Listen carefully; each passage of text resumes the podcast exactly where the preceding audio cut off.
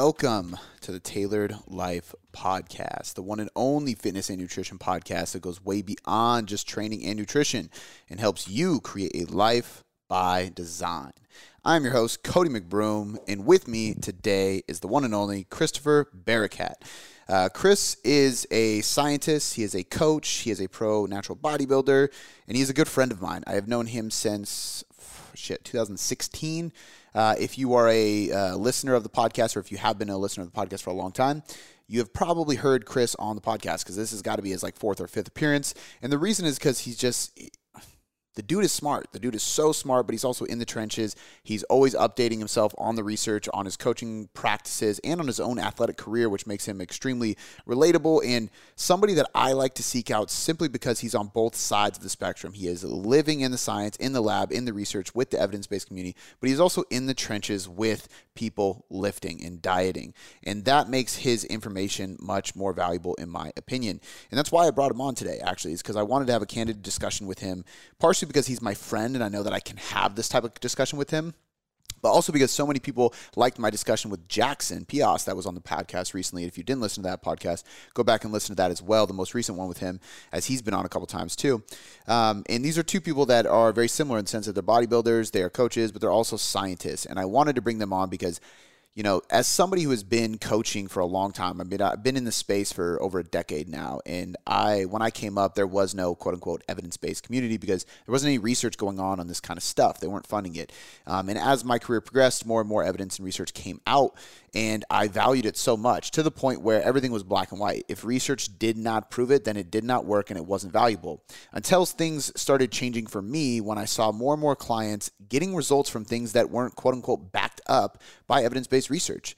And it wasn't because they were wrong or that they couldn't be explained. It was because the research wasn't really done, because there's so much nuance that goes into research from the type of participant to the duration to the study control to the history of the client prior to the study to the age to, I mean, to everything, lifestyle stress, you name it. There's so many factors that go into it. And because of that, you need to understand the research and the science in order to make a justified determination of how much that research and science actually applies. Now, I always will lean back on the evidence. That's why we have a chief science officer on our staff. It's because we value the evidence, we value the research, and we want to be able to lean on it and use it to explain what is working and what's not working and find the best strategies for our clients. But I do think there's value in understanding both sides of being evidence based. In fact, I think being evidence based is just that. It's knowing and understanding the science while also knowing and understanding anecdotal experience with coaching and with being in the trenches of the gym and dieting. So that's what we're going to talk about today. What is wrong with being evidence based? What's wrong with the evidence based community? Where do they go wrong? Where does evidence and research go wrong? What does evidence say that may not be actually justified 100% of the time. So, for some examples, we discuss fasted cardio, we discuss reverse dieting slow instead of aggressively to quote unquote restore hormonal balance, which isn't necessarily wrong, but it's not always right, just like fasted cardio. Right? We also discuss high carb versus low carb, or is it really just calories and protein that matters? We discuss going to failure in effort in RPE. We discuss a lot of these things because in the research, it is very black and white. Don't go to failure. Don't reverse diet too slow don't do fasted cardio, it's pointless. Low carb, high carb, low fat, high fat, doesn't matter. Calories equal, that's it, right? There's all these things that we believe there's nuance to and there's caveats that our experience has allowed us to question the science and use the science as a way to predict and understand why the things we're using that might not be done or practiced or shown in research are still working. And it's still working usually because of scientific methods and principles. So we're going to dive into that today. It's a really good conversation. As you can tell by this intro, not only uh, do I like Chris a lot, he's a good friend of mine. I really respect his information and his uh, thought process, but also I am very passionate about this topic, right? Being truly evidence based. And I'm excited to have him on and have this discussion. And I'm going to keep having people on that want to have this discussion. So once again, it's Christopher Barakat. You can find him on Instagram at Christopher.Barakat. I will put that in the description of this podcast. If you enjoyed this podcast, make sure you do me a huge favor. Post it on your Instagram story. Tag Chris, tag me. Let us know you liked it. We want to thank you for listening. We want to share it on our story as well. And without any further ado, let's get on to the episode with the one and only Christopher Barakat. All right, brother. Welcome back again and again and again and again. Amen. Um, excited to talk to you, man. It's always fun. Uh, like I said before we got on, uh, I, it was funny because I was listening to a podcast. I'm trying to think of where it was.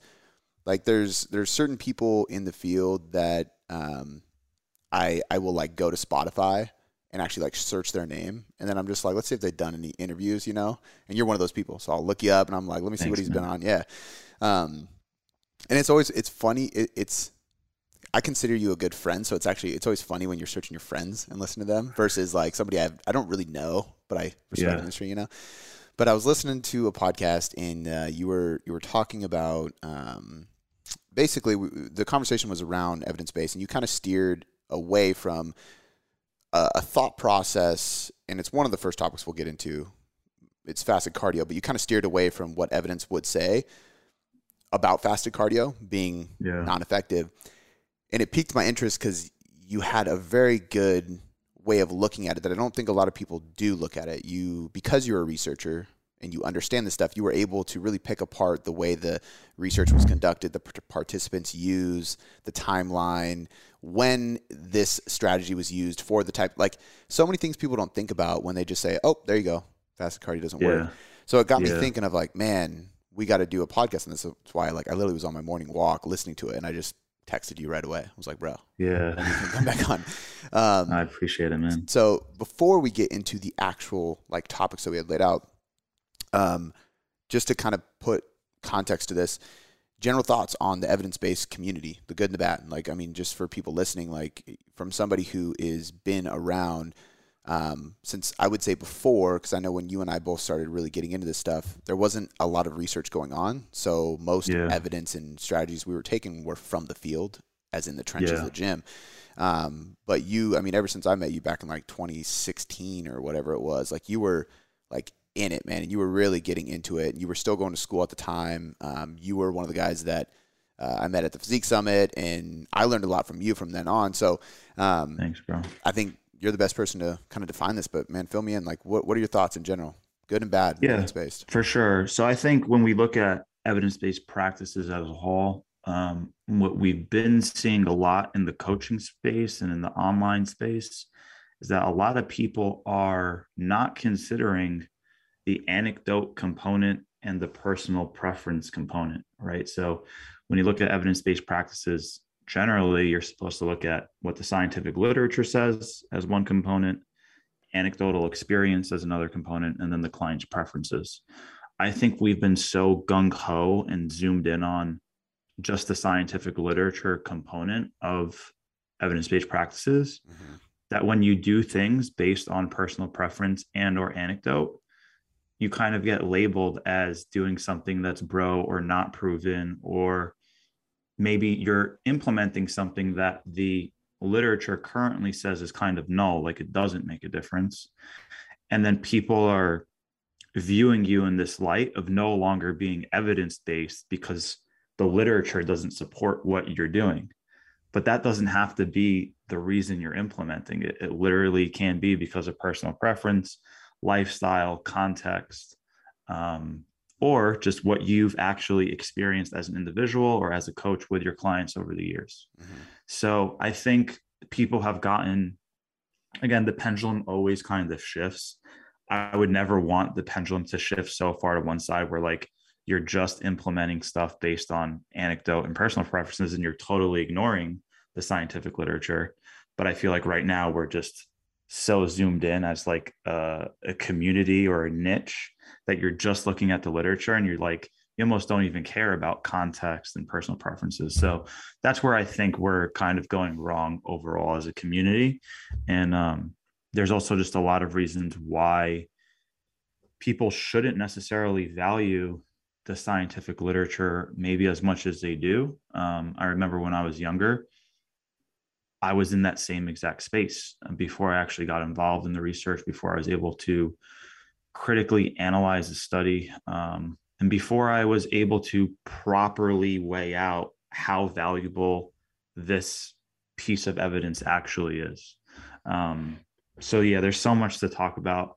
I can kind of just ramble on, but let me know if there's like anything in particular you kind of want me to dive into. Yeah, uh, there definitely is. I think, and and you kind of made a good point. And I mean, I've told somebody I, I had a conversation with somebody around the muscle and strength pyramids by Eric Helms, and no shade thrown towards that because that was a game changer. And I mean, that was like a huge introduction for me originally when it was just a video in like 2012 or some shit. Yeah, yeah. Um, but they were like, you know, is they were kind of asking me if that's the gospel. Like, do you just always follow that? And I was like, well, I think it paints a picture that calories are typically the most important thing. But what if meal timing allows somebody to adhere better to calories? Well, in that case, meal timing is more important than calories because it's the only way to adhere to the scientific literature mm-hmm. or what the scientific literature supports as the most important thing.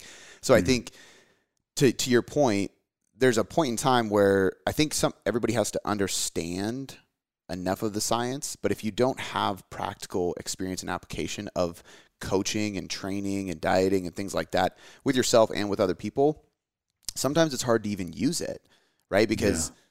Uh, you don't know when to apply it and when not to, or when something works and you're like, okay, there's nothing to support this. Why does this work? You can actually usually dig deeper and find out why it's actually working, and it's it's not some random bro tactics. A lot of times sure. it does link back or loop back to evidence, right, and literature. Yeah, yeah. But you don't know how to do that unless you really dig into the evidence as well. Sure. Yeah, maybe there's like acute evidence or mechanistic data that logically or theoretically kind of makes sense as to why this is working, but there's no chronic long-term data mm-hmm. to support that. So yeah, there's there's so much nuance to it. Um, and like like you said, I mean, those pyramids were absolute game changers, and that hierarchy of importance does hold true for sure. Um, I think context is important. Like you kind of use that example. Well, if somebody's specific meal timing strategy allows them to adhere to their caloric needs, then to them that's kind of more important, whatever it may be. But some of those same people are like, yeah, calories are most important. Then why are we tracking macronutrients? Like we both know that if we have a client eating 2,500 calories per day, but their macronutrient intakes are totally different, their body composition outcomes are going to be different. Their performance is going to be different. Their blood markers can be different. So there's just so much nuance to it. And then when people are just looking for like quick yes and no's or black and white answers, that's when it just gets so ugly. Because mm-hmm. the truth of the matter is, it's just this huge gray area. And then the context and the nuance like needs to be understood so it can be applied appropriately. Yeah. Um, but yeah, man, um, I, I'll, I'll quickly touch on some just general issues in exercise science. Um, a lot of our studies are extremely underpowered. Okay. Um, I hate when I see people say, why don't the researchers carry out this study and do XYZ design? And some people have like decent study designs in their mind, but they also have no experience in regards to actually creating it. And then more importantly, it's like okay that's that's a great thought that you have but like for that to be done you realistically need like 90 plus people to participate in that study and like the likelihood of that happening is super super super slim so just the fact that our studies in exercise science are generally underpowered that makes the data less powerful clearly like um, if you have one high responder or one low responder in one group, that could significantly throw off the mean. And then that can impact whether or not these results are support are reporting significant statistical significance or or not. And it could just be due to one outlier in one way or the other. And then the individual responses in literally almost every single study are so all over the place that it's kind of silly when we're just honing in on the averages because that's what we're generally reporting. We're doing much better at reporting the individual differences by having different uh, figures and graphics within the studies that kind of sh- that show each individual but you're still reporting the mean so a lot of things can kind of get misunderstood and then when you look at the timeline of a lot of these studies we're looking at individuals over one semester so you know, semester is usually 14 weeks long. It takes about two weeks to recruit. We usually carry out a study for maybe eight to 10 weeks of an intervention because you have week zero, which is your baseline testing, and the final week, which is the result, so to speak. Right. So, um, yeah, when you have like eight to 10 weeks to work with, it's like, how much change are you possibly going to see anyway? Yeah. Especially if you are studying people that are well trained or highly trained. Um, and that's a whole other thing. Like people are applying findings within the exercise science literature when they're not within that demographic. You know, like a lot of research is done in males between the ages of 18 and 22 and maybe you're a 35 year old or you're a coach coaching a 35 year old and you know those people have been lifting for 3 to 5 years but you've been lifting for 10 years. So you're applying findings in a different demographic than yourself. Yeah. So it's just it's very very muddy man and if you can't kind of um, brush yourself up after getting through the mud, then it just it's just super messy. Yeah, I think that. Uh, I mean, you made a lot of good points. I think that uh, I always look at it when you're watching like UFC, and I've said this before on the podcast, and somebody's like, "Just punch him already." Yeah, and you're thinking like, do you have any idea what it's like to be in that ring? Because I don't. And yeah. people have no idea what it takes to put on a study. I mean, you didn't even touch on the financial side of it, you know, let alone people are like, well, why don't they do it for you know six months or a year? It's like, okay, well, do you want to control people's life for that long? Because they're probably going to say no. Um, but I agree. I think that it's hard. There was there was one study that everybody was talking about with uh, uh, main, maintaining muscle tissue, and it was basically like one eighth or one ninth of your volume can maintain your muscle, right? And so I had a question, and we were doing a YouTube video, I think, and I brought this up, and I said like I still will recommend at least you know about half of your volume for most people because they, if you read the study, I don't remember if it was 16 weeks. I think it was 16 weeks at max, but they basically took people who weren't trained and then they mm. gave them a program and were like trained for 16 weeks before we start the study so that you were a, a like experienced lifter. Yeah. And it's like, uh, okay, well, how much muscle can you really build even if it was 16 weeks? It might have been less. And on top of that, like, what's the program? Because like, yeah, I didn't even consider myself an advanced lifter till five plus years after I started lifting. You know, so um, and I think as an advanced lifter, you might even I don't know if it would be less or more, but point being is I think that's where there's so many little nuances that it's like one subtle little line in the study that you can gloss over easily, but that changes my thought process on it completely, you know? For sure. For sure. So like there's this component to it where there's so many confounding variables that typically aren't controlled for that are automatically, you know, an issue or a limitation in regards to the study. So we don't know how each individual is sleeping. We don't know how much alcohol they're necessarily consuming. Um, we don't know necessarily what they're doing outside of the lab. You know, sometimes they're tracking nutrition depending on the studies and they're self-reporting that. Um, sometimes they're not, and we just have an exercise science study without the nutritional component. So there's always so many confounding variables, right? Um, and then going to what you mentioned about the training program, sometimes a lot of these studies are either two days per week or three days per week. And a lot of that is just based on the actual practicality of carrying out a carrying out a research study. Um, it's really difficult if you do have 30 to 45 subjects to get them in the lab five days a week. So you kind of create a split or a routine where maybe they're doing full body three times a week, or you just do a lower body training study and you have them come into the lab twice per week, as an example. So, that again, like you kind of lose a little bit of ecological validity because a lot of people may not be training full body three times per week.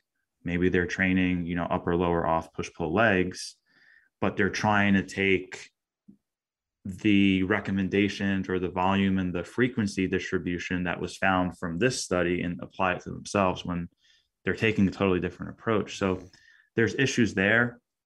And then some studies that are super cool um, utilize like a within subject design. So maybe their left quad is performing something and their right quad is performing another thing. That information is highly, highly valuable because the genetics of the subject is the same, the nutritional status, the sleep, all of that is taken care of.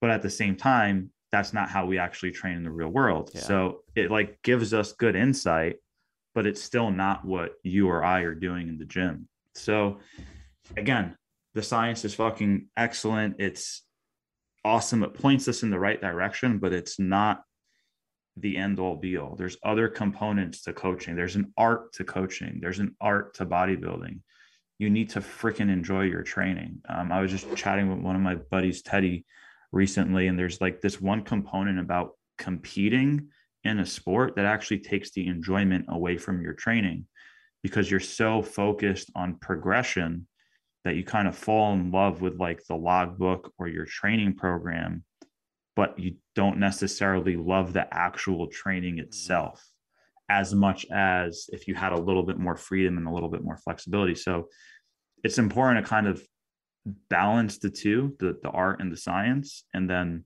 you know what you really enjoy and then what's super important for long-term progression. Yeah. So yeah, it's a it's a never-ending quest for like perfection, but Yeah. perfection doesn't exist. Well, and I think that's like again, this isn't us shitting on scientific literature. It's it, I think there's just has to be like being truly evidence based to me is not being science based and it's not being like experience based. It's being both, you know. And, and like if you don't have that experience, it, it just you interpret things from the research so much better if you have coaching experience, and you have training experience, and even it's like there's times where I will throw in random drop sets or we change an isolation exercise even though we weren't supposed to in the program, stuff like that. And it's for exactly what you said. This might not be optimal, but we're having fun in the gym and this is going to make us go harder, have more fun, keep us engaged. Um, and I think that is super, super valuable. And a lot of times the black and white answers are promoted by people who just, they're like keyboard warriors, right? They're not really grinding Yeah. in the gym. And it does kind of take out the fun. I talked about this with somebody who was like, man, I almost missed the days where there wasn't as much research because like everything was like so exciting. It was like supplements and nutrient timing and um, intra workout and like GDAs and like you know Yeah. casein at night. Like every little thing made such a bigger impact in my mind at the time. And now that there's research, it's like oh that's like a half a percent increase maybe you know. But it's you need those things to have fun and be excited about the shit, you know? So, um, one of the topics that I did not put on here that I want to bring up first, because you kind of mentioned earlier, like when we're looking at studies, you know, people, we're looking at calories equated, but macros are different. That can have effects, so on and so forth. One of the things a lot of people hang their hat on is like, if calories and protein are equated, it doesn't matter, you know? And I think there's only like, I know of a couple studies, and I, I want to say like I was introduced to them when I had Joe Klemczewski on the podcast, and he was the one advocating for like actually, you know, there's some research to support higher carb approaches are better during fat loss phase, especially if we're considering the individual is a resistance training individual, somebody who's like actually lifting and interested in building muscle or maintaining muscle. Um, so just getting your thoughts there. Like I've had a lot of success personally and with clients actually following what would be considered a low fat diet. Now, if you actually look at the literature Yeah. of what is like harmfully low fat, it's not. It's totally fine. Um, but what are your thoughts there? I think that uh, it can't, you know, to me at least, I don't believe that if calories and protein are equated, low fat, low carb, high carb, like none of it matters. Like I find that very hard to believe. Sure. And again, if if you look at the research, those are kind of the outcomes that we do see, but it's without the context taken into consideration. You're looking at group means, you're looking at average responses, you're not looking at individuals. You don't understand exactly what they're doing and there's just so much nuance that's missed, right? So in regards to, you know, high fat versus high fat low carb versus lower fat high carb approaches, that's going to be very individual uh, or very individualized based on the person's needs. So my personal thoughts are like, okay, if I have somebody on a super low carb diet and I expect their training performance to stay high while in a deficit, they're already in a uphill battle. Like the likelihood of them performing really well and recovering really well is probably going to be lower. And because of that, their ability to retain muscle or build muscle is going to be hindered. So if you just kind of want to like take out all the context, yeah, like protein and, and total calories and fiber content, like if those are equated, you're going to get pretty similar results. But when you're actually in the trenches and you want to make the most progress day to day and have the best performance and the best recovery day to day, it it just makes sense that different approaches are going to be advantageous depending on the client's needs, right? If you take somebody that's working a nine to five and and sitting in a desk all day long, super low neat, like really low physical activity, maybe they don't need, you know, a ton of carbohydrate coming in if they're just doing a 45, 60 minute resistance training session per day. But if you have somebody that just has super high neat, maybe they're a, a waiter, a waitress, a bartender, uh, a construction worker, whatever it is, like you better adjust their diet for their actual needs so they feel great throughout the day, you know? Um, so yeah, that stuff definitely matters. It's just, has it been observed in the research yet? Um, I was at USF once with uh, Dr. Campbell, and he had uh, Dr. Andy Galpin in there, and he said something funny. He said, uh, "Bro science is only bro science until the research proves it correct, or something like that." So just like it's just like a time game thing, Yeah. right? Just like maybe we just don't have actual research investigating that in a super specific manner with these confounding variables controlled for, right? So, yeah, um, you need to experiment with different approaches yourself and see what actually improves your performance, your recovery, and your outcomes. Um, so don't be afraid to experiment with different approaches Yeah. and, and then kind of make a decision for yourself. I like that that quote from him, and it's it, I Yeah. always I laugh too because there's times where I see uh, really smart individuals who will say, and and rightfully so, like you said, the literature shows that, so I understand why they're like, nope, calories protein equated, Yeah. and they're jacked and they lift, and you go, oh, what do you do? Well, I follow a high carb, low fat diet. And you're like, yeah, oh, okay. So the bro in you still is like, I'm gonna put my eggs in this basket just in case. Um, sure. but again, like like you said, if you lift a lot, you know that you feel better in general. And then my other question with the follow up for that is is basically like outside of fat loss, if we're going towards a surplus, would you you know hang your hat even more so on the higher carb low fat approach? Because I think that there is some studies that show you know with calorie overfeeding with high carbs with high fat you store more fat when you overfeed with fat or yeah, Martin McDonald had a good analogy. He had like a cup, and it was like he had like sand in the bottom, and that was protein. He had water in there, and that was uh, carbohydrate. And then he put oil in there, and that was fat, right? And obviously they separate. And he was like, if you're overfeeding, even with carbs, and you started pouring water in it, the oil is what comes out because the water sinks and the oil rises.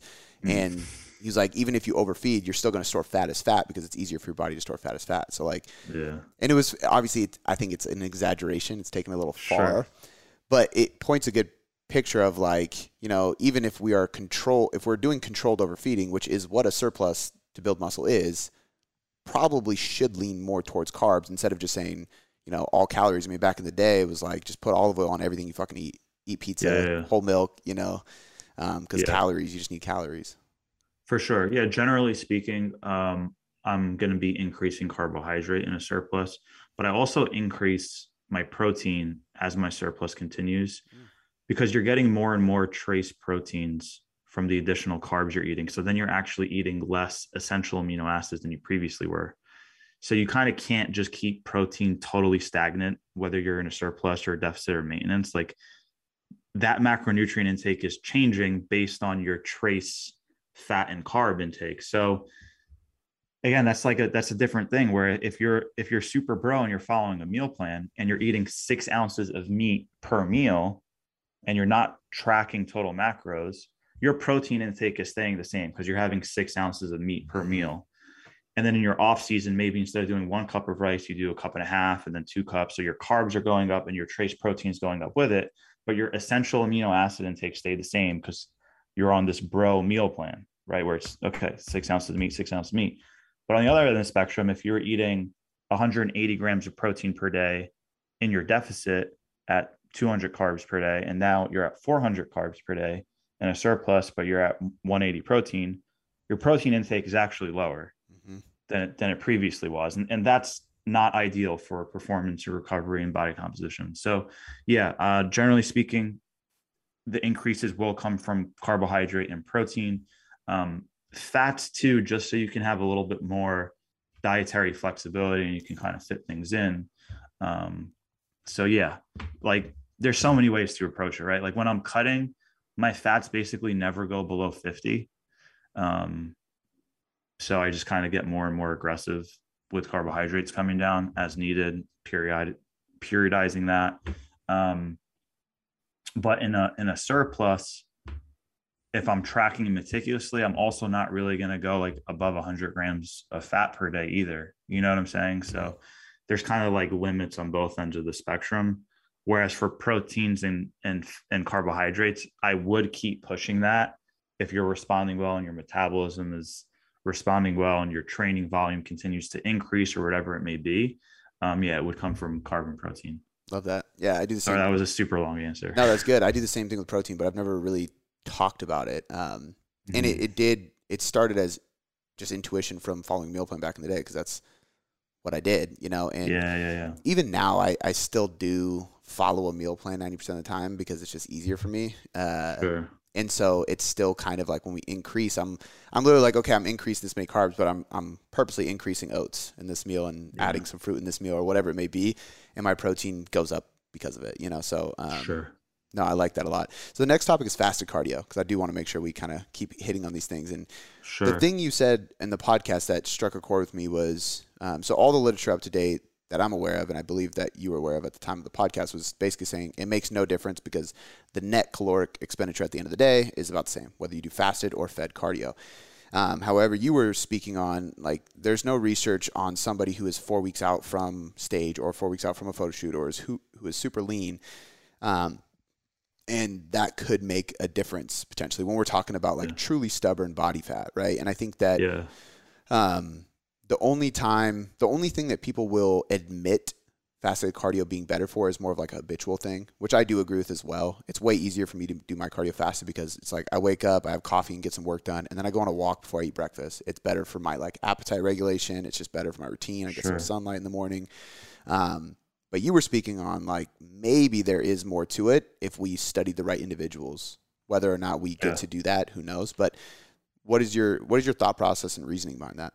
Yeah, so there's like two things I kind of want to cover on it. And before I do that, I want to give a quick shout out to Dr. Guillermo Escalante. Um, we wrote a cool like review paper together on fasted versus fed cardio for physique athletes. Um, so you guys can check that out if you want. It's in the Strength and Conditioning Journal. Um, and he made a great point in that paper where he was he said, all right, most of these studies are pretty short duration, like shorter than a contest prep. So it can be like eight to 12 weeks long, a lot of the studies. Um, whereas a contest prep could be 16 to 20 to 24 weeks. Um, and on top of that, all of these studies are in either overweight or obese individuals. So it's a totally different demographic. And on top of that, he also mentioned that even though there is no statistical significance between fasted and fed, a lot of these studies show a really small effect size kind of trending towards favoring fasted very slightly. Again, it's not statistically significant, but these really small, like there could be something there if there was more subjects, if the study was longer, and or if it was in a different demographic. So I still don't think the case is 100% closed from an actual physiological standpoint, like an actual outcome standpoint. So the science again isn't in people who are listening to this podcast necessarily, right? Um, so you need to take that with a grain of salt for sure. And then on the other side of the spectrum is exactly what you touched on.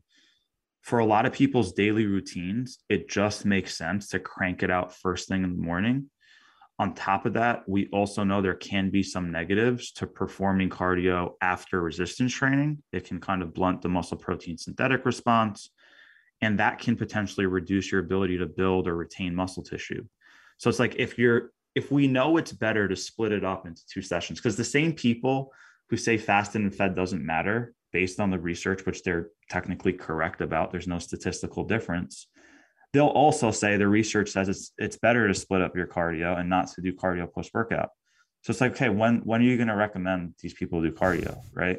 You're not going to recommend them lift fasted because their performance is probably going to take a hit, especially if they're in a chronic deficit. Um, I can lift fasted when I'm in my improvement season in a large surplus because my energy my energy reserves are full, my glycogen's there, I have higher body fat levels. It doesn't really affect me as much. But you're not gonna you're not gonna suggest somebody to lift fasted if they're in a deficit for a long period of time, right? So it's like if you know cardio is not ideal to do post workout, when are you going to suggest them do it if you want them to split it up, right? It, it kind of just makes sense to crank it out first thing in the morning. For some people, it kind of starts their day off in a positive mindset, can release some endorphins, get some dopamine flowing, they're feeling good.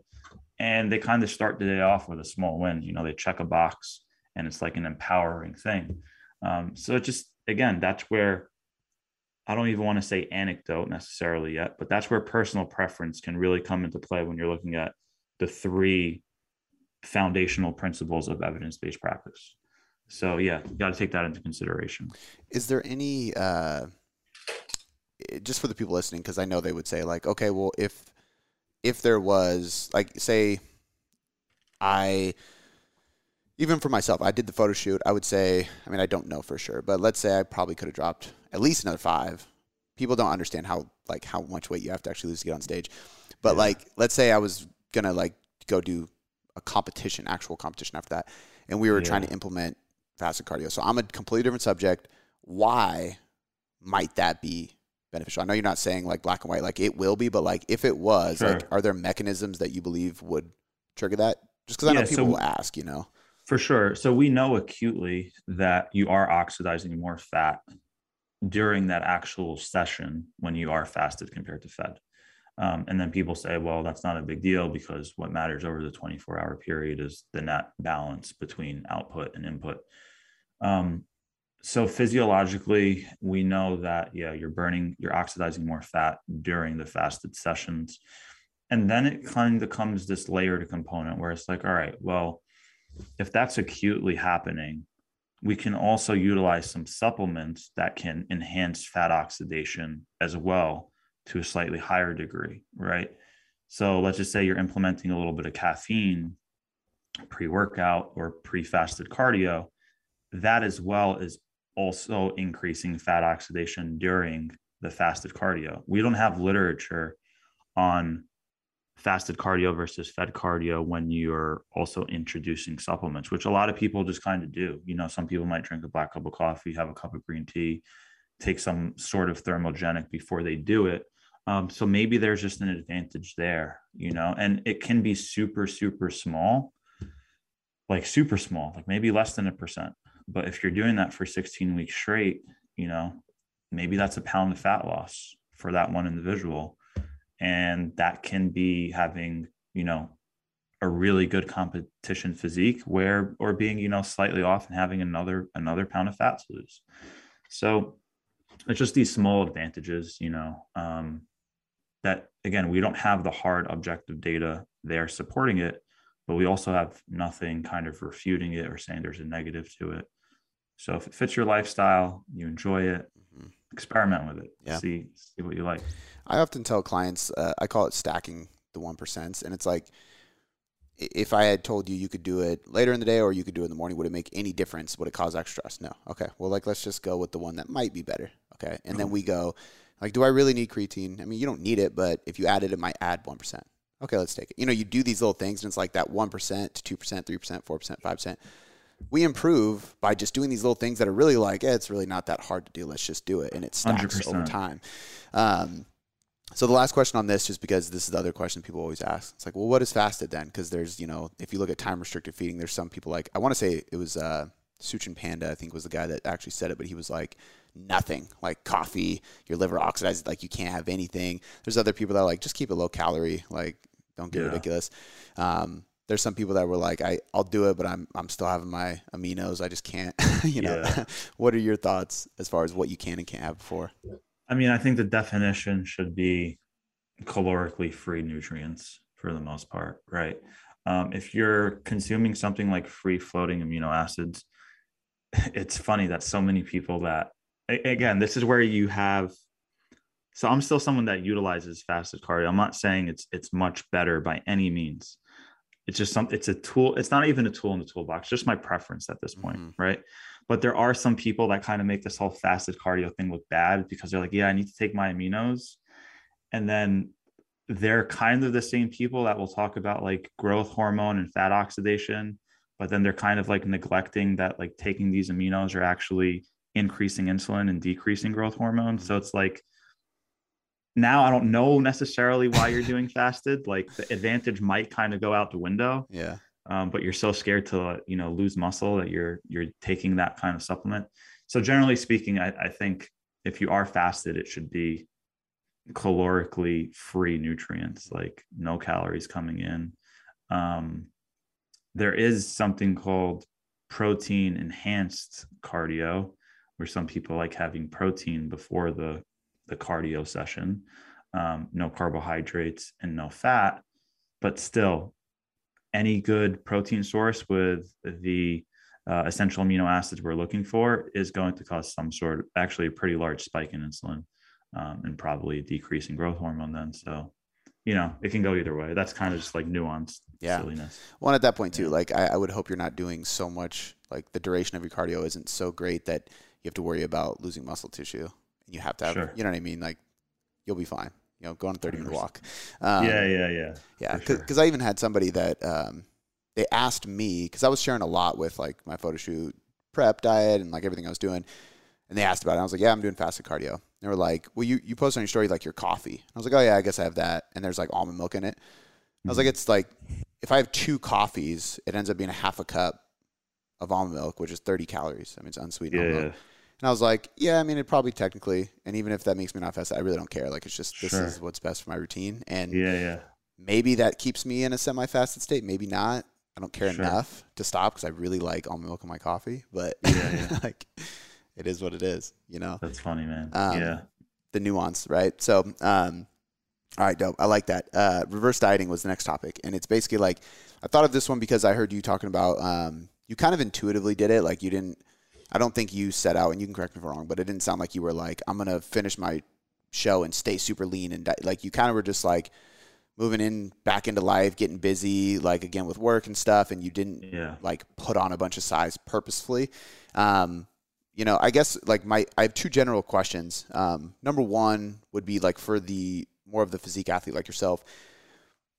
I almost feel like it becomes more um, or easier to do or more acceptable to do what you did or to maybe not be so worried about being ex- extremely aggressive after the fact or whatever the more experienced you get um, Yeah. because you probably did things more intelligently on the way down um, and then the other side of it would be uh, just the, the idea of going slow on a reverse diet versus doing like a recovery diet and how context is so specific because i think people grabbed onto the recovery diet and then it's like Susie, who lost 20 pounds but still isn't really that lean, thinks she needs to do a recovery diet. And now she just fucked up all the progress she made. And it's like, no, like you can go really slow. It'll, it'll require some discipline, but Oh, 100%. you'll be fine, you know? So just kind of the context on those two things.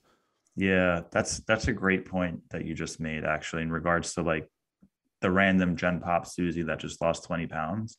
There's something wrong. I'm gonna get slightly off topic, but I, I swear I'll That's reel fine. it back in. There's something wrong with our space, like the health and fitness space, where we think what extreme competitive bodybuilders are doing is what we need to apply to ourselves.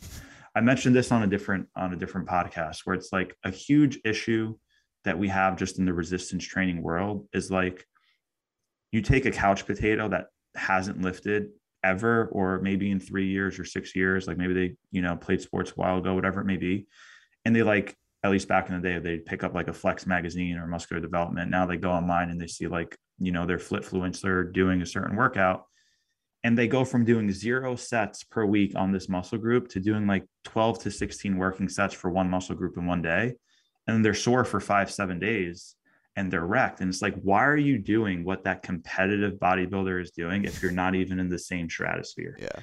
right? So it's like and the example i use is like if you want to eventually run a marathon but you haven't ran forever you're not going to attempt to go run you know 13 miles or 25 miles like tomorrow. Like you're literally going to jog one mile and then eventually do a mile and a half and two miles. But like when it comes to resistance training it's like no i'm doing what the pro bodybuilder is doing on day one. And it's just like where is this like you're missing you're missing the boat entirely by doing that Dude, I love I love the not to cut you off, but the uh, and you can use this because I know you'll love it. The su- like getting sunburnt. It's like, oh, you want to get a Yeah. tan? Do you go sit out in the burning sun while you're pasty for an hour or two and get just fucking lobster burn, or do you destroyed go yeah. out for 20 minutes and then come back in a couple days? Like you go slow. yeah yeah Or you get burned. exactly exactly man um so yeah I'll- i'll reel it back into the recovery diet reverse diet for gen pop people i think reverse dieting is freaking extraordinary um because i've had so much success with it where you take a gen pop person you help them lose 10 or 15 pounds they're still nowhere from being like athletically lean but they're much healthier right? And then you get them to maintain their body weight while adding in 100 calories then it's eventually 200 and then it's eventually 300 and then it's eventually 500 so now they're maintaining their their their new low body weight while eating 500 more calories per day because you took a slow and methodical approach whereas if i just jumped them up by 500 calories per day once they hit that new low, they would no longer be maintaining that new low and they would have gained weight at a faster rate. So I think reverse dieting can be amazing depending on the context. Um, when it comes to competitive athletes, depends on so many factors. How many seasons have they competed for? How long was their diet? Do they plan on competing next season? Do they, you know, plan on competing in eight to 10 to 12 months from now? That's massively important. Um, you know, I'm working with some clients that are doing shows season to season, back to back. And that reverse diet is so much more important for them compared to them regaining all of their their body weight very quickly and then having to diet it all off again six months later. So that's that matters a lot. Um, and then just their general relationship with food. So I think it's really not the best decision if somebody is having a really, really hard time psychologically with the reverse to try to stay on that course. I think it's smarter to say, hey, let's welcome five to 10 pounds of weight gain, but let's cap it at a certain number. Like, let's not say we're going to regain 30 pounds. Let's let's welcome 10 pounds of, of weight regain, and then let's slowly but surely add it from there. I think you just have to have a game plan beforehand and an expectation beforehand because once you cross that finish line, it's super easy to feel lost if you didn't have an idea of what approach you wanted to take beforehand. Mm-hmm. Um, but for competitive athletes, it's way harder for them to take a really slow and methodical reverse because they are so hormonally screwed up at that point. They've been in deficit for so long. They're so lean that they're just going to feel way better if they actually regain uh, quite a bit amount of body fat. Yeah.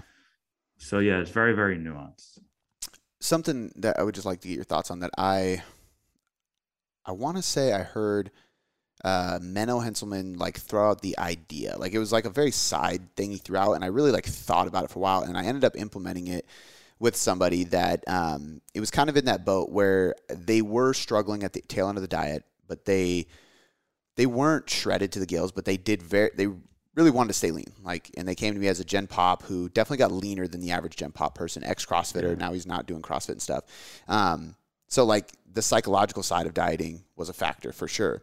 However, he had a history of loving like cheat meals and shit, you know?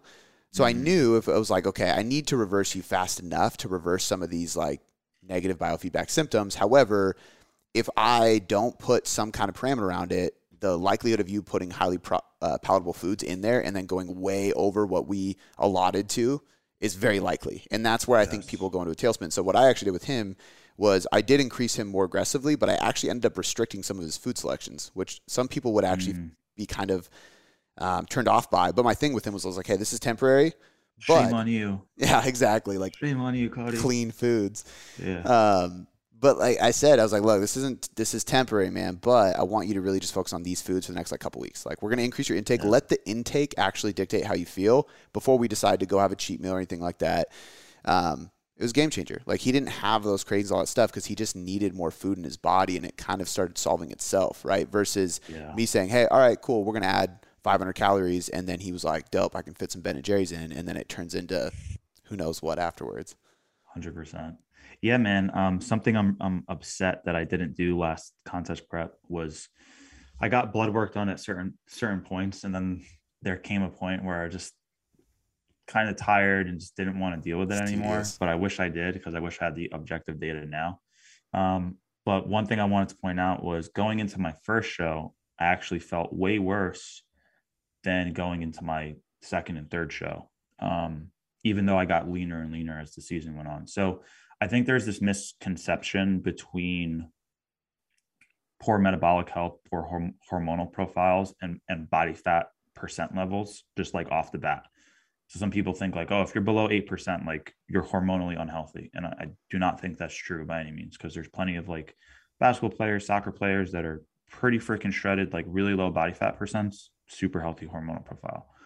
So the reason I mentioned that is because going into my first show, I was kind of crash dieting because I was like six, seven weeks out, but I really looked like I was 10 weeks out from a conditioning standpoint. So I kind of went pedal to the metal for a good six weeks. And I, didn't feel great going into my first show. And I wasn't even shredded, shredded yet. Um, but I had like really bad diet face. Like my my face was totally sunk in. And if I were to get blood work done, I would hypothesize that my test was really, really low.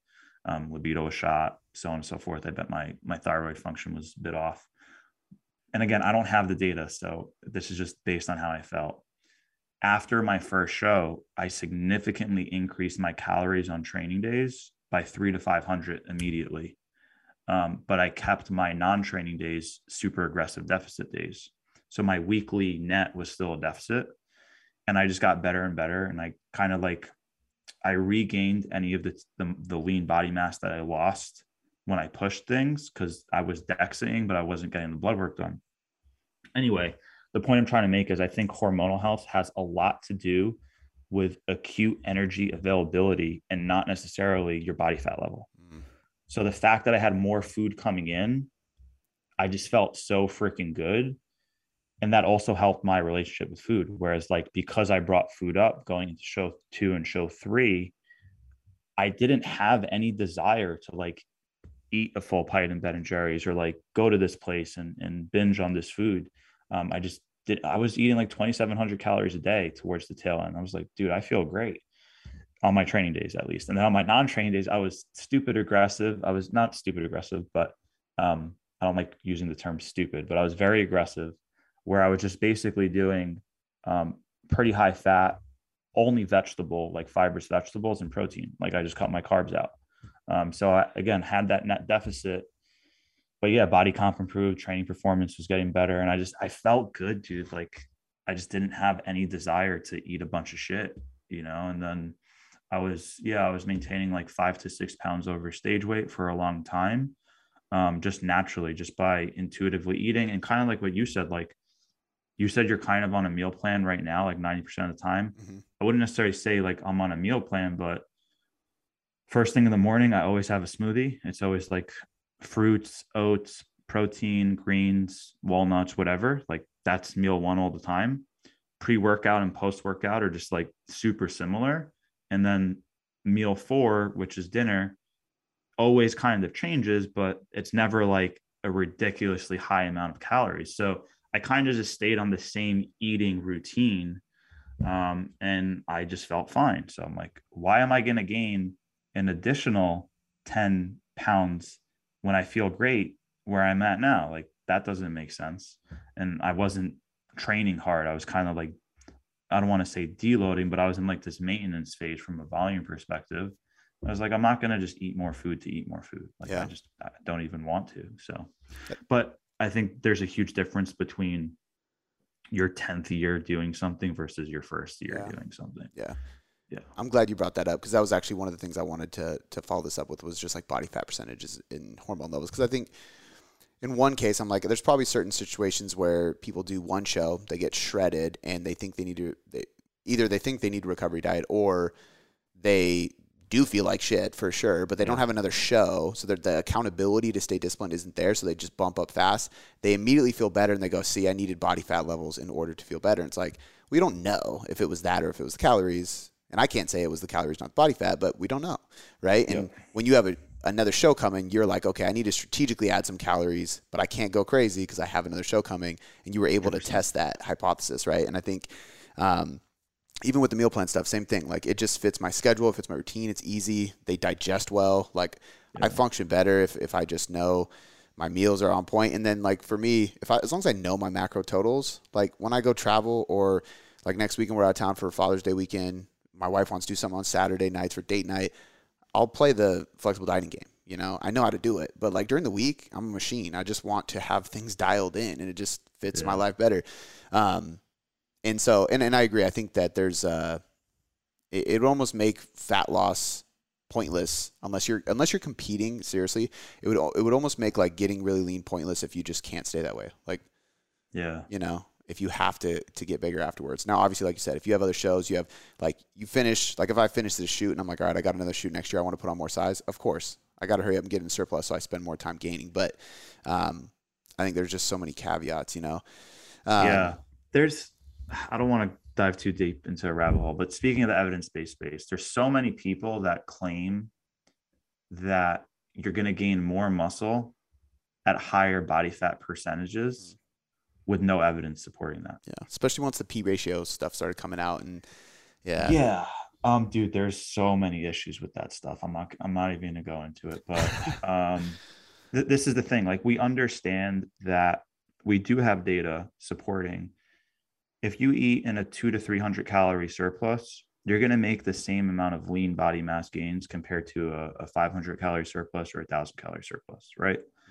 So if we know that, and if the evidence-based people are like highlighting those studies, why are those same people also kind of supporting you to gain 15 pounds post show immediately instead of six to eight pounds post show? Like it should be extremely individualized based on how you feel psychologically, mentally, emotionally, and physically. It's a combination of all of that. Um, but again we we don't have data to support that one is better than the other. It's just you need to find what works for that person. And then when it comes to that rate of gain again it's like those same people that are that are telling you to gain a lot of body weight post diet they kind of also say you're not going to be gaining any lean body mass initially anyway. Like it's not you're not in a good hormonal space to build muscle.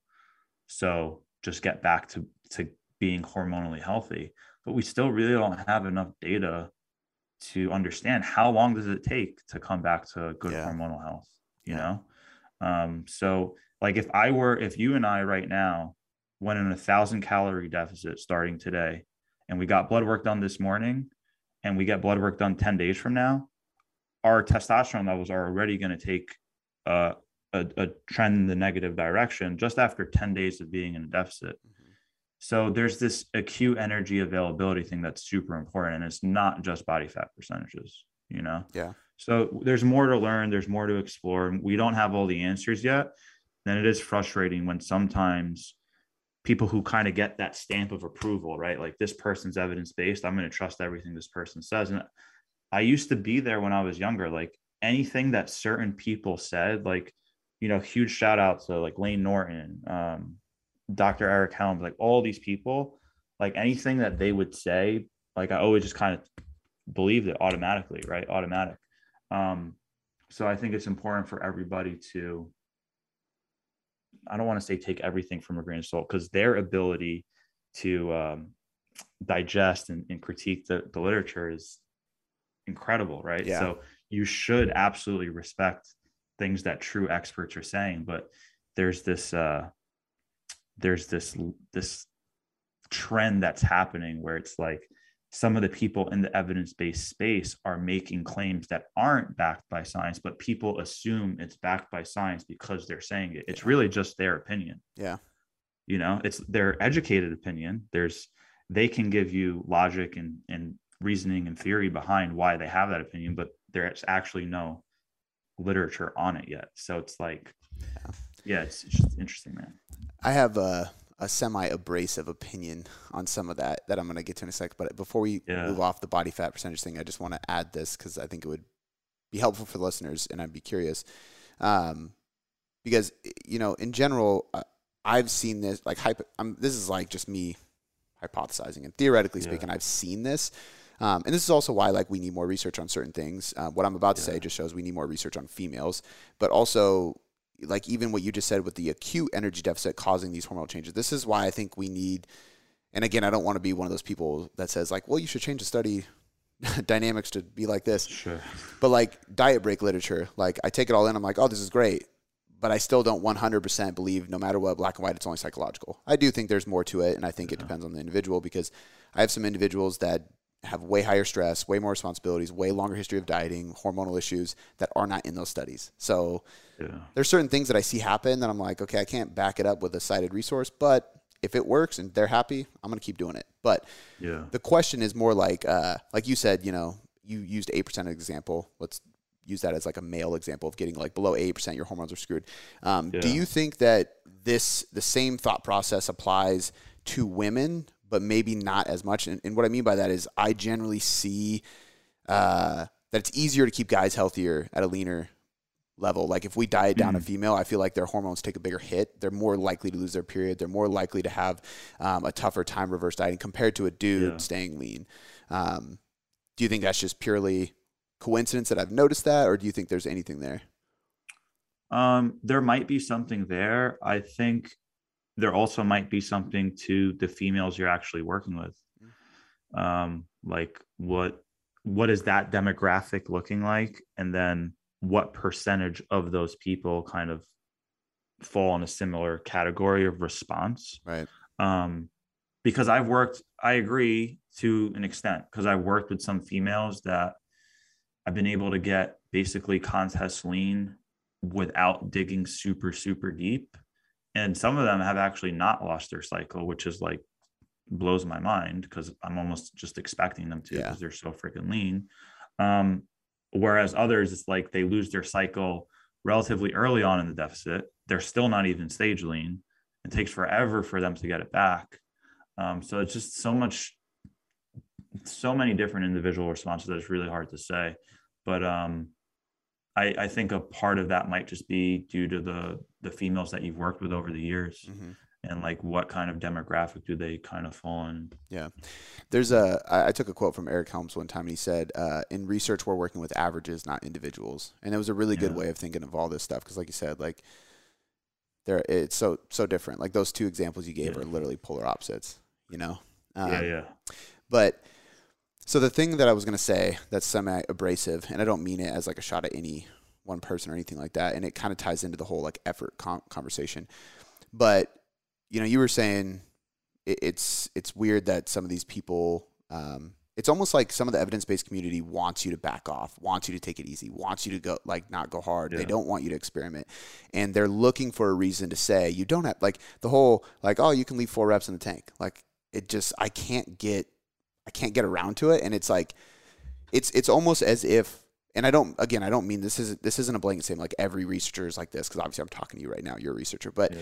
I think there's a lot that write these things in either A, they don't have experience working with people, so they don't realize how some people take it and apply it, or B, they can't dig themselves. Like they're not getting on stage, they're not powerlifting, they're not grinding in the gym, they're not pushing the intensity.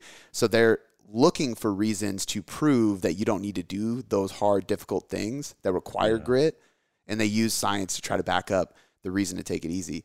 Um, and and I think that like, and this is not me being like, you know, go hard, brother, like, yeah, go to failure every set, but like, I I believe that like you know a lot of like everybody I know who has a great physique has like had success in business has um, a lot of fulfillment in life anything has like really pushed themselves in an area of their life really hard you know they've done yeah. the work and they've gone to the limit and they pull back and recover and then they push back to that limit on purpose they don't like purposely stay six feet away from the limit at all times. Like they go to yeah. it. So yeah. I don't know. Like that's my thought. And I think that's where the effort thing comes into play of like research shows you don't need to go to failure.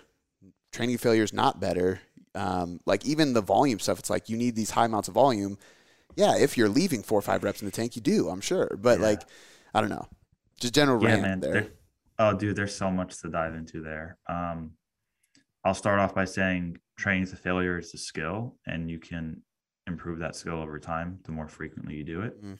So your definition of failure kind of changes because your level of intensity, your ability to push through psychological barriers change over time. Um, so we already understand that people do a relatively poor job of actually predicting RIR, RPE, um, especially beginners or low level intermediates. Like we already know that. So all of this is so context specific. The way I kind of I, I haven't I, I, mentioned this on a on a recent podcast, but I haven't like formally constructed my thoughts in like an article form or like put this out in a clean way yet. But the way I kind of view like this whole volume and intensity thing, first of all, we know that volume, intensity, and frequency are all interrelated. So you can't turn one of those dials without adjusting the other two. Like it's just organization of your training work, right? But the way I kind of look at this this volume component to training and intensity, I think when you're a true beginner, you can get away with doing extremely low volume at moderate to low intensities and you're going to respond because it's such a novel response anyway. So yeah, if you're a beginner, you might as well not train close to failure, reduce your risk of injury, and you're still going to make great progress. So I feel like if you're a beginner, you start with like honestly like low volume and low intensity or moderate intensity whatever like you don't have the skill to train to failure yet anyway and then as you stick in this game longer and longer you're probably going to increase your training volume for multiple reasons so you can kind of continue to progress um, because you start adding more exercise selection and variation because you're enjoying training more so rather than just doing a bench press for chest you want to do a little bit of incline you want to do a fly variation you start adding in more exercises because you're enjoying this whole resistance training component of your life more and more. So you kind of need to do a bit more to continue to respond well. And you also want to just get more specific because you're trying to maximize hypertrophy in every region of the muscle, so on and so forth.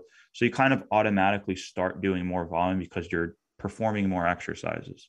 So your volume is increasing. Your intensity kind of automatically increases as well because you are developing a little bit of grit and you want to get stronger at faster rates so you're pushing yourself harder right once you get to so i think like intermediates can train with a good amount of volume like higher levels of volume because they actually need to practice the skill of lifting mm. more to get good at it so i feel like yeah it makes sense to kind of linear to increase your volume in a linear fashion when you're going from like beginner to intermediate. And then I think once you start going from like intermediate to advanced, you're already like once you start getting really strong and your your proficiency at, of certain movement patterns and exercises is so good, you can probably start decreasing your volume or your total number of working sets because now the quality of your work is so good. So it's like your ROI is higher, like your compound interest is higher. So you could do a little bit less. You know what I'm saying? Mm-hmm. So the the literature is all over the place um, to an extent. I this meta analytic data that suggests 10, 10 to 20 sets per week is a really good ballpark for most people for most muscle groups but you still need to individualize that context right so a true true beginner can get great results with just five sets per week um, then they slowly increase that over time but i don't think a more advanced person needs to do more total sets, more total volume. I think they're already so strong and their skill is so high at those movements that their their bang for their buck is higher on, on every set where they can actually get away with doing less and they kind of need to do a little bit less because now they're carrying more systemic fatigue because they are so strong and every set is so fatiguing. So that's just like a general rant on you know volume and intensity so to speak. Well if you if you look at a lot of the people that promote lower volumes they are advanced individuals who they can recruit motor units and muscle fibers as a skill very well right? I even think of like uh, joe bennett hypertrophy coach like he's very into you know um, resistance curves and creating maximal tension and peak tension and torque and all these things and his training's pretty low volume, but his whole thing is being able to maximize the tension of the muscle because he has a skill that he has developed over time to be able to maximize that. So he can get away with less.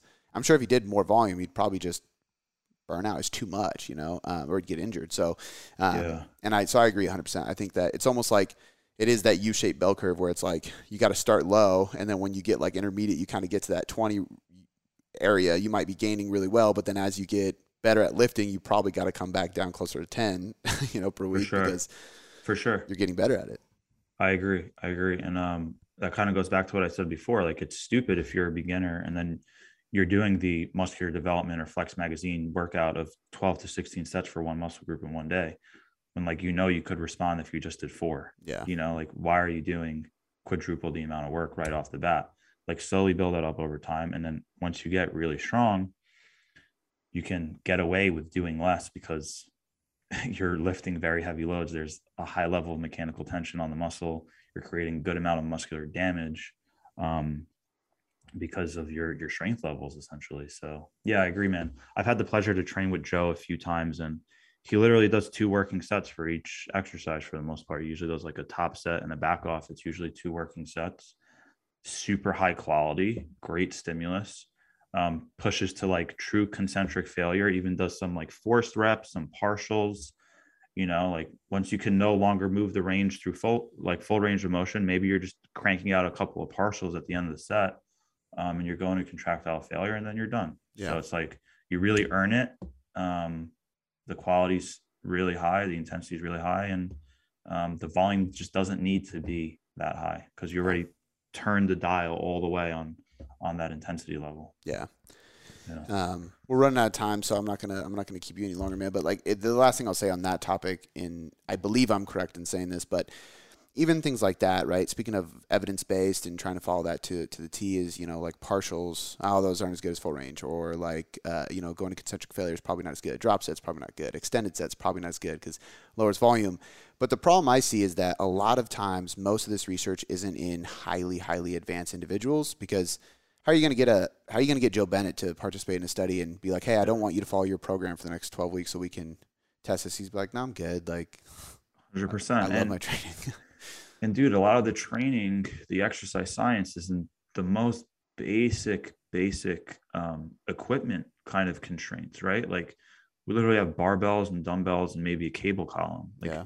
we don't have a fancy prime piece of equipment. We don't have a Nautilus pull down. Like, you know, the the actual studies being done, if you look at the movement patterns, it kind of depends on the study, right? Like maybe if you're doing a barbell bent over row, doing four sets of that is way different than doing a chest supported row. Like the stimulus to fatigue ratio is way different on that exercise. Yeah. So it's like you have to be really careful with what you're like. You're literally comparing apples to oranges, but you think it's okay because there's a study behind it. It's mm-hmm. like, no, it doesn't doesn't actually make sense. Yeah. So yeah. Um this was a great conversation, man. It was. Appreciate I appreciate you having me on. I think this conversation needs to be had more, man. It's like I'm actually like yeah. literally seeking out uh, people who I think are experts on both ends of the spectrum to come on the show and talk about this because it's something um, I'm passionate about just from being in the strength world for so long, you know, and being very passionate about coaching as well as science. And I think that, um, you know, as much as I would love to have as much of an influence on these answers or these topics as somebody like you, I just don't because I don't have the credentials. I don't do the research. So it's yeah. nice to bring on people like yourself, Jackson. I'm, I'm seeking out more people who are in the same boat of like they, they got their PhD, they, they've done the work, they've done the research, but they also have yeah.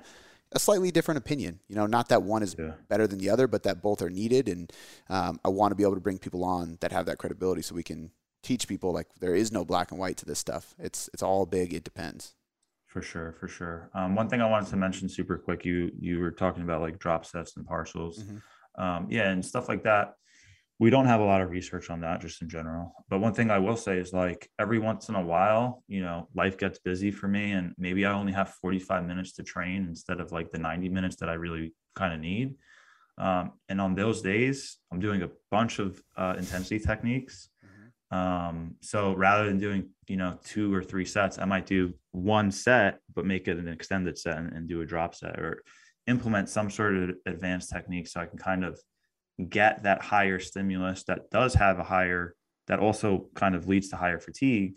But because I'm kind of just doing one set, like they're just tools in the toolbox and like you can utilize it a certain way, right? Or if it's the final exercise for that muscle group within that session, there's nothing wrong with adding an intensity technique, right? So let's say you have a push day, you already did your shoulder press, you did your chest press, and now you're on lateral raises.